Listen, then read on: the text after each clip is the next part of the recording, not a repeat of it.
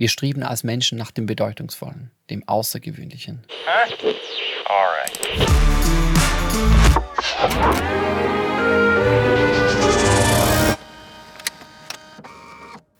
Manchmal ist Arbeit angesagt. Und dann wieder Vergnügen. Die Disziplinierten unter uns glauben zu wissen, dass die Arbeit vor dem Vergnügen kommt. Andere haben für sich entdeckt, dass es auch gerade andersrum funktioniert. Anspannung, Entspannung. Einübung, Ausübung. Hinwendung, Anwendung. Das Gewöhnliche und das Außergewöhnliche. Wie auch immer das Verhältnis dieser Paare bei dir ausschaut, du wirst mir wahrscheinlich zustimmen, dass beide Seiten in deinem Leben vorkommen. Vor Jahren hat mir ein Freund, der mittlerweile pensionierte Germanistiker und reformierte Theologe Dr. Matthias Krieg, mit seiner Sichtweise geholfen, diese Gegensätze zu umarmen.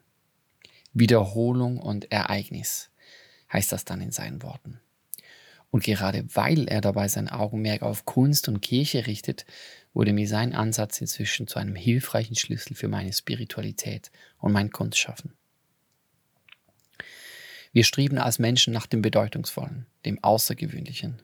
Luther nennt es die Sehnsucht nach der Seligkeit, die uns mit unserer Natur mitgegeben ist. Es ist also ganz okay, gewissermaßen Gott gegeben, dass wir uns nach dem Ereignis sehnen. In der Kunst erleben wir es vielleicht als besonderes Glücksgefühl, als Flow-Zustand, als Moment nahe an der Perfektion oder als magische Interaktion mit dem Publikum. Doch was braucht es, damit ein solch seliger Moment überhaupt eintreffen kann. Zunächst einmal die eben beschriebene Sehnsucht und die Fähigkeit, das Ereignis wahrzunehmen, wenn es denn tatsächlich geschieht. Aber noch viel entscheidender, Wiederholung, Wiederholung und nochmals Wiederholung. Wenn wir Dinge wiederholen, man könnte auch sagen, wenn wir üben, machen wir uns demütig und bereit dafür, wenn das Ereignis eintritt. Demütig deshalb, weil Wiederholen in der Regel nicht das Oberprickelndste ist. Das weiß die Künstlerin, die ihre Fingerübungen am Instrument macht, solange bis diese sitzen und sie sich bereit für das Konzert fühlt. Das weiß aber auch der Beter, der sich frühmorgens noch halb im Schlaf hinkniet, um mit Gott das Gespräch zu suchen. Und das wissen all diejenigen, die regelmäßig einen Gottesdienst besuchen, wohlwissend, dass da vermutlich dieselbe oder eine recht ähnliche Liturgie wie beim letzten Mal auf sie warten wird. Wiederholen kann ich nur das Ereignislose, sagte Peter Handke. Und das Ereignislose kann auch einfach, let me Google that for you, mit öde, eintönig oder gleichförmig übersetzt werden. Logisch also kann das anstrengend, demütigend, vielleicht sogar langweilig sein. Aber das ist gut so. Denn wenn das Ereignis schließlich überraschenderweise eintritt, sind Askese und Disziplin einzig und alleine dazu da, um sie augenblicklich zu vergessen und den Moment zu genießen.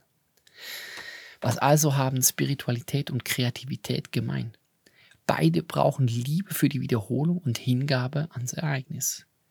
Vielleicht hilft dir das ja, wenn du das nächste Mal keinen Bock auf Gottesdienst, Gebet oder künstlerische Routine hast.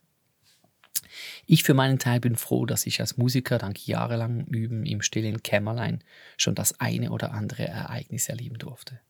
Das hat meinen Glauben dafür gestärkt, dass es sich mit Gott nicht anders verhält. Von seinem Geist, dem Wind, heißt es, dass er weht, wo er will.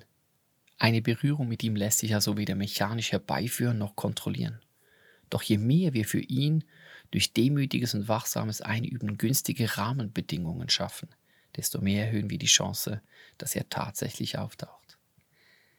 Eines meiner sich gelegentlich wiederholenden Gebete lautet deshalb, Geist Gottes, ich respektiere, dass du überall dort wehst, wo du willst. Aber wenn es dir nicht ausmacht, darfst du auch gerne hier bei mir. Ich möchte bereit sein für dich.